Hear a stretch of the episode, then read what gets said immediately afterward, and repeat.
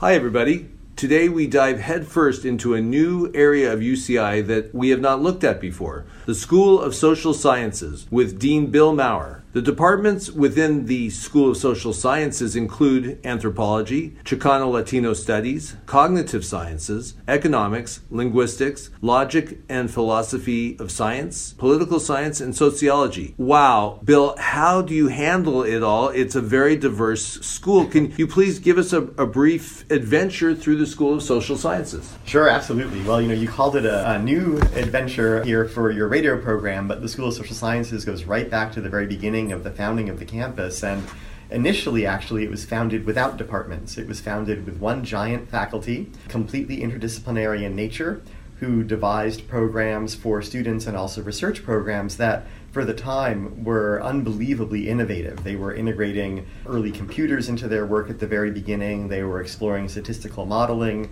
for the social and behavioral sciences at the very beginning. And they were also piloting a lot of field work, field based social research. So we've held on to that tradition, that tradition of innovation and interdisciplinary inquiry.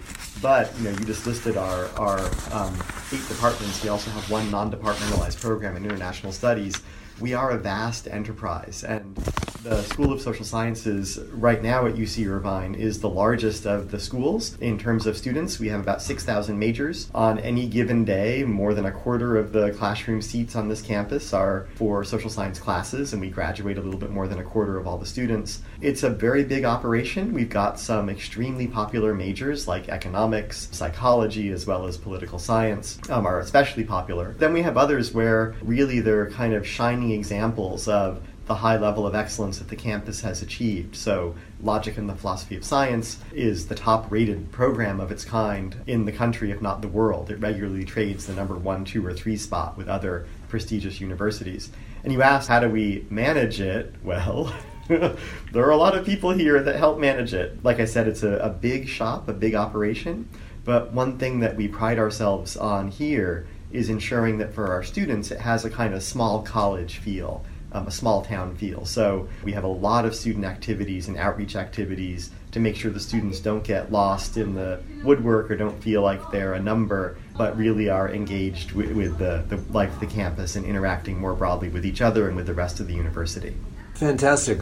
Bill, I happen to know a woman that works in the department here Carolyn Bramlett, who is involved with immigration policy mm-hmm. and she does things like that. Can you talk a little bit about her job and where that falls into social science? Sure. Carolyn manages one of our many research institutes and centers here. At this point, I've lost track of how many there are. There's 23 or 24 research centers and institutes here in social sciences, based here in social sciences. Some of them have cross campus reach some of them are pretty much firmly within the school. And the one that she works for, the Center for Research on International Migration, really brings together faculty from around the campus who are experts in immigration, immigrant incorporation into the US, but also elsewhere, population dynamics and movements of people, and how we understand global interconnection, which, you know, in spite of people wanting to build walls, is in fact more and more a significant part of the world we live in. That's just one area of excellence for us here. Another one that's also that also stretches across the campus, which we're very proud of, is our work in neuroimaging and neuroscience. And uh, we just a few weeks ago had the grand opening of a brand new neuroimaging facility called FIBRE, which lives in the basement of my building, and brings together faculty from biological sciences, cognitive sciences here in the School of Social Science, education, information and computer sciences, engineering, the School of Medicine, and elsewhere, both to advance the sciences of the brain um, through neuroimaging, but also to advance neuroimaging itself as a field, to sort of push the engineering and the physics so that we can get more sophisticated about how we look into the brain to understand human behavior and cognition. So, you know, the thing about the School of Social Sciences is we're looking at humanity in all of its dimensions and at every level of scale from the neuron all the way up to large scale flows of goods in international trade or large scale movements of people in international migration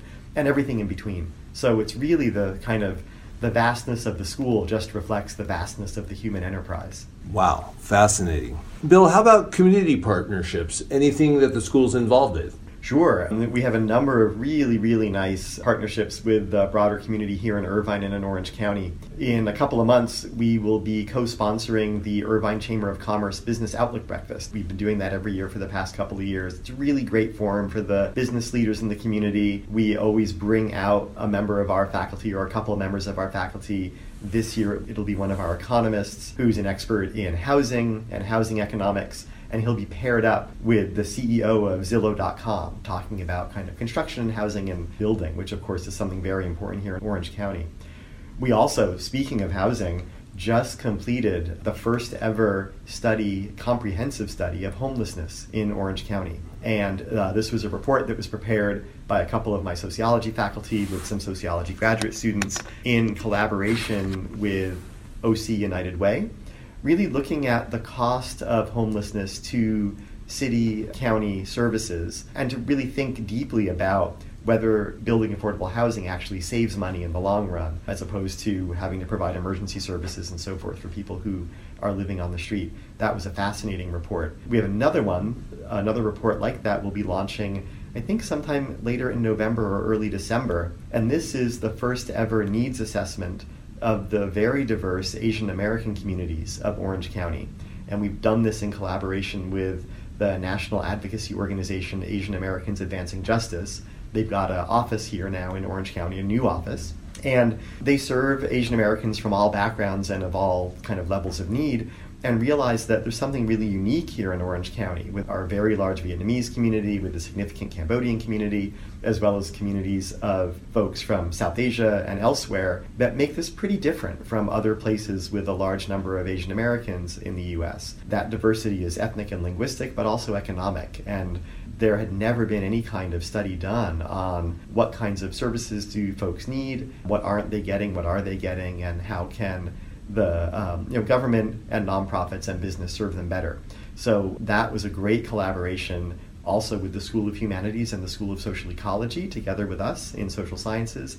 And as I said, the report's going to be released, I think, in late November, early December. So that's also been just a, a great partnership. And finally, you know, we now host every year a Lunar New Year celebration for the Lunar New Year. The first year we did it, I didn't think anybody would come, but we had about a thousand people and a number of really great sponsors um, from the community. Last year, we had easily more than 2,000, maybe even 3,000, as well as has really nice sponsorships from a lot of the Asian restaurant chains in the area, some of the local vendors on campus, other community businesses, and South Coast Plaza, which was a really nice partnership. And we'll be doing that again this year. I think it's going to be, I can't quite remember the, the date in February, but that'll be coming up. And that's another just great opportunity to kind of open up the university to the wider community and show off what we do here, but also have a great time. Great. Bill, I, I see in your dossier that you are teaching law or a professor at law. How does that overlap happen? So, um, I'm in the anthropology department, and my training is actually pretty specifically in the anthropology of law as it relates to the economy. And a lot of the work that I do is in the anthropology of money and new forms of money, payment infrastructures and payment systems, things like the Square payment system and how it changes people's behavior around money and their imagination of value. And, you know, in that context, there are really important legal questions and consumer protection questions that come up all the time. If you've ever had your credit card skimmed, you know that having no liability when that happens is a really important thing to have out there. So a lot of what I do has to do with the study of this intersection between law, economy, and people's everyday use of money and payment infrastructures. Gotcha. In case you're joining us late today on UCI Conversations, we are visiting with Social Sciences Dean Bill Maurer. Bill's background is anthropology and specifically in financial anthropology. He's one of the world's leading experts on money's artifacts and technological systems from cowrie shells to credit cards. He's also the author of numerous books and articles, including most recently, How Would You Like to Pay? How Technology is Changing the Future of Money, and also a very recent book called Paid. Bills, please talk to us a little bit more about money. Is it here to stay?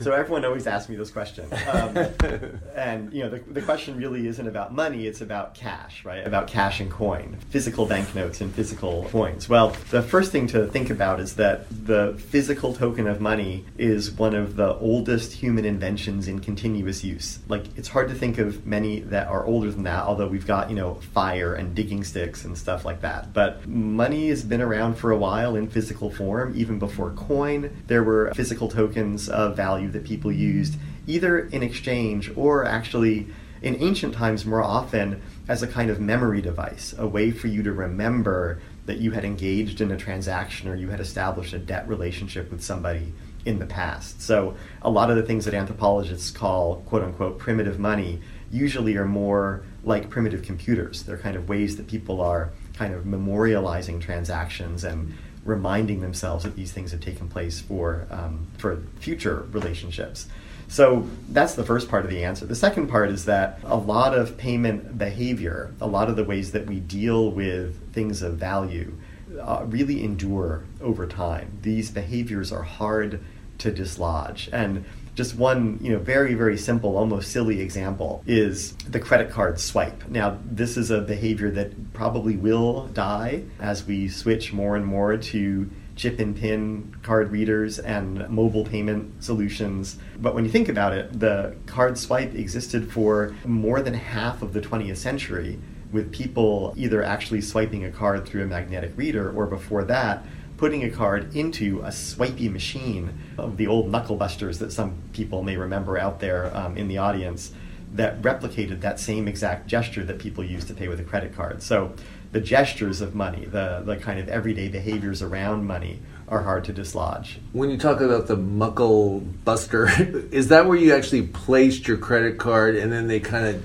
did that hard swipe? Yeah, it's hard to do this in radio. We're making gestures yeah. right now. yeah. We're making gestures right now, replicating the knuckle buster, the old credit card imprinters, where a card was stuck on a little tray with a piece of uh, carbon paper on it, and then there's a contraption that you would slide your hand holding onto this kind of handle to then make the imprint. Yes, that's that's what I'm talking about. And you know, it's great because uh, folks may remember a few years ago when PF Chang's was hacked, um, when their credit card systems were hacked they asked all of their restaurants to switch over to manual imprinters. Apparently, they had some sitting around in some warehouse, brought them all out, and of course, none of their young staff had ever seen these things before and had no idea how to use them, which was just a wonderful, wonderful little story. So, you know, will cash and coin disappear? Getting back to your question, I think probably not. Even as we have increasingly digital forms of payment, still for many people, especially for poor people who don't have bank accounts, cash remains the, the one main way of affecting payment and is likely to keep on that role. You know, cash, my colleagues and I talk about cash being a really important public infrastructure. There's all kinds of private ways to pay, MasterCard, Visa. The public one, cash, is really important. It's free, it settles at par, so if I hand you a dollar, you get a dollar, you don't get 98 cents. It's irrevocable. Once I give it to you, I can't kind of say, no, it's mine, give, give it back to me. It has these real important functions and virtues, so I think it's probably here to stay. Mm. Is it worldwide? Are there differences around the world, or is it you know every country by and large will have a denomination that they recognize? It's a good question. So I mean, specifically on the will cash survive question, let me take up that one. You know, right now in China, and I was just in China on a, a, trip on behalf of the university and was able to see firsthand the incredible rapid uptake of a couple of mobile payment products. One offered by WeChat, the messaging platform and game company the other by Alipay. And these are phone based services that let you pay using your phone and your phone's camera. Basically, your camera is scanning a QR code at a merchant, and then um, a payment is being taken out of your account that way. It's phenomenal how quickly this has taken off in China. And in some urban settings, how much cash is disappearing from everyday transactions. Now, that was made possible because China has a very elaborate and mandatory identity system. So if you've got a mandatory identity system at, at, a state level, you know, at the level of your, your national government, then you can layer other services on top of that. In this case, financial banking and payment services where you always know who the customer is and so you have a way of tracking who's making what payment are they authorized to do so and so forth. But in this country right we don't have one standard digital identification system. And you know in this country we probably don't want one. We have a legacy of and laws around civil liberties and it would be problematic probably for a lot of people to institute at a federal level some kind of digital ID token for every single person. Another case would be the Scandinavian countries, which are increasingly cashless. They also have digital identity systems, which make that easier to do, and you know historically have been more homogeneous socially, economically. They don't have vast um, income inequality the way that we have here, and so I think that this stuff was kind of more comfortable for people. People aren't as concerned about possible threat of a government becoming authoritarian, say, and using identity data or payment data against them. So um, I think you know a lot depends on national context, on regulation, and on the kind of country that you live in. Just a moment, Bill. I am chatting with social science dean Bill Maurer. Bill, you are also the director of the Institute for Money, Technology, and Financial Inclusion, funded by the Bill and Melinda Gates Foundation. Can you please tell us all about that? Sure. So, we were established in 2008 to look at the phenomenon of digital payment and so called mobile money services that use mobile phones to help people save money or transfer money to one another as well as to pay for things. And to, to look at the impact of those technologies specifically on poor people in developing world countries. And you know, to many folks, they may think, well, you know, why even have that be an area of research? Clearly, nothing must be going on in a country like Kenya or Zimbabwe. But in fact, Kenya, Uganda, Tanzania, a number of sub Saharan African countries really are ground zero for innovation in mobile payment. A lot of this happened um, before the advent of the smartphone, it was before the iPhone happening on very basic feature phones, your old Nokia basically, where telcos were allowing people to transfer small amounts of value via text message.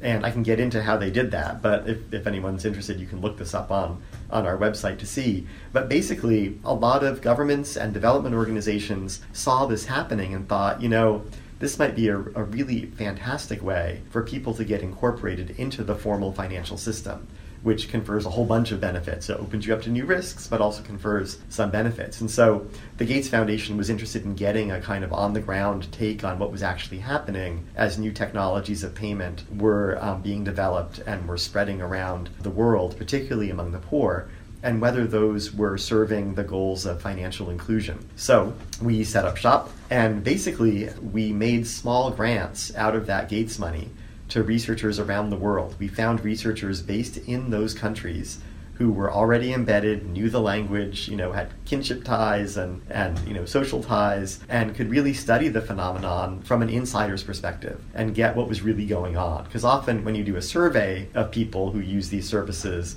they're telling you what they think you want to hear. They're not necessarily telling you what's really going on. So, since that time, we have funded over 180 researchers in more than 40 different countries all over the world. There's a whole body of work that we've produced, both academic literature, um, a number of books, hundreds of articles, but also policy reports, design reports for the industry.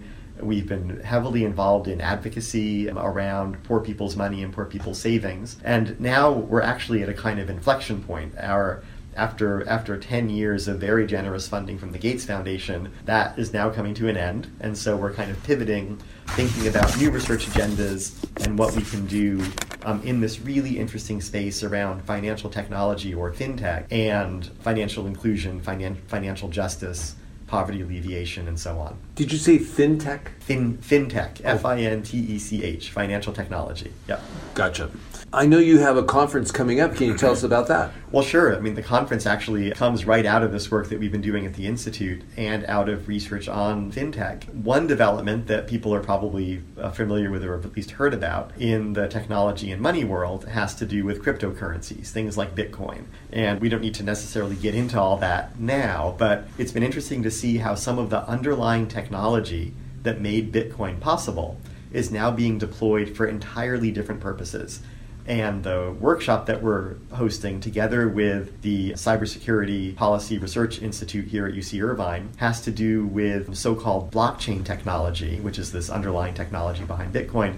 Blockchain technology and logistics, particularly around various kinds of, of, sort of critically important goods like digital goods, right? Think about the software updates that you make on your phone, you know, probably two or three times a week you trust that it's actually coming from the provider that it says it's coming from, you trust that it will work. There's actually a whole sort of supply chain story behind that code getting to your phone. This has implications for business, obviously, but also for cybersecurity. So we've actually got a nice core group of people here at UC Irvine who work on blockchain technology from a social science perspective, thinking about how it's had implications for supply chain management, for doing things like traceability around um, fair trade coffee or ensuring that you've got fair labor practices in your supply chain. Again, the way that this works is a little involved, but essentially, a blockchain gives you a verifiable way of tracking provenance of things. And that becomes important in software, it becomes important in art, it's important in the diamond trade, and so there are blockchain solutions that are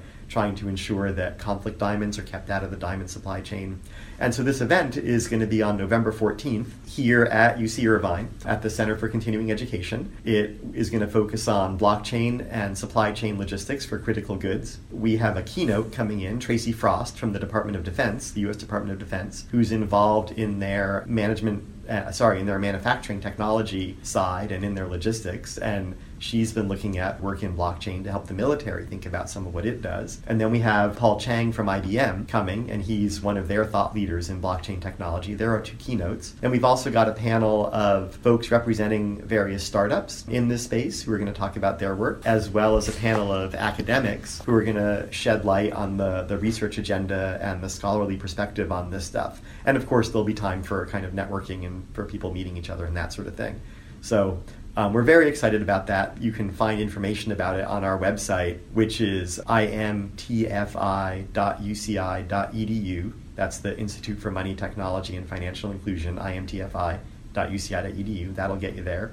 It's also up on the social sciences webpage, which is just socsci.edu uci.edu. And we're really looking forward to that event. It's going to be a very diverse bunch of people representing a bunch of different scholarly and industry perspectives all together here at UCI. Fantastic, Bill. Really looking forward to that and also future developments within the School of Social Science. How about as we close today, just on a personal side, what do you, when you're not, you know, at school or traveling for school business, what do you like to do? Well, if you look in my latest book, Paid, which is a fun book I did with a colleague Lana Swartz. It, the subtitle is Tales of Dongles, Checks, and Other Money Stuff about the material artifacts of payment. You will see in there a little picture of my dog Rufus. We dedicated this book to our two dogs. Cooper is her little chihuahua, and I have a hundred pound bloodhound Rufus. We the dedication says something like to Cooper and Rufus who have never had to pay for a thing. and in my spare time, I enjoy the nearly impossible task of scent training said dog. It's not that impossible. It's just that he's a bloodhound. Oh, if wow. you know bloodhounds, they are their own masters. They are their own creatures. So, but scent training, if anyone has a bloodhound, is a great thing to do because it exhausts them, and then they just want to flop around on your lap or on the couch and then they're done. So oh, fantastic. Thanks for the insight, Bill. Hey, we look forward to hearing more about the School of Social Science in the future and your endeavors you are loved here on campus, Bill. I, as I explore the different areas of UCI, people speak about you so passionately. People in, love working for you, and they want to work for you. And keep up the great work. Hey, thanks very much. Nice to hear. UCI is a terrific place. Zot zot zot.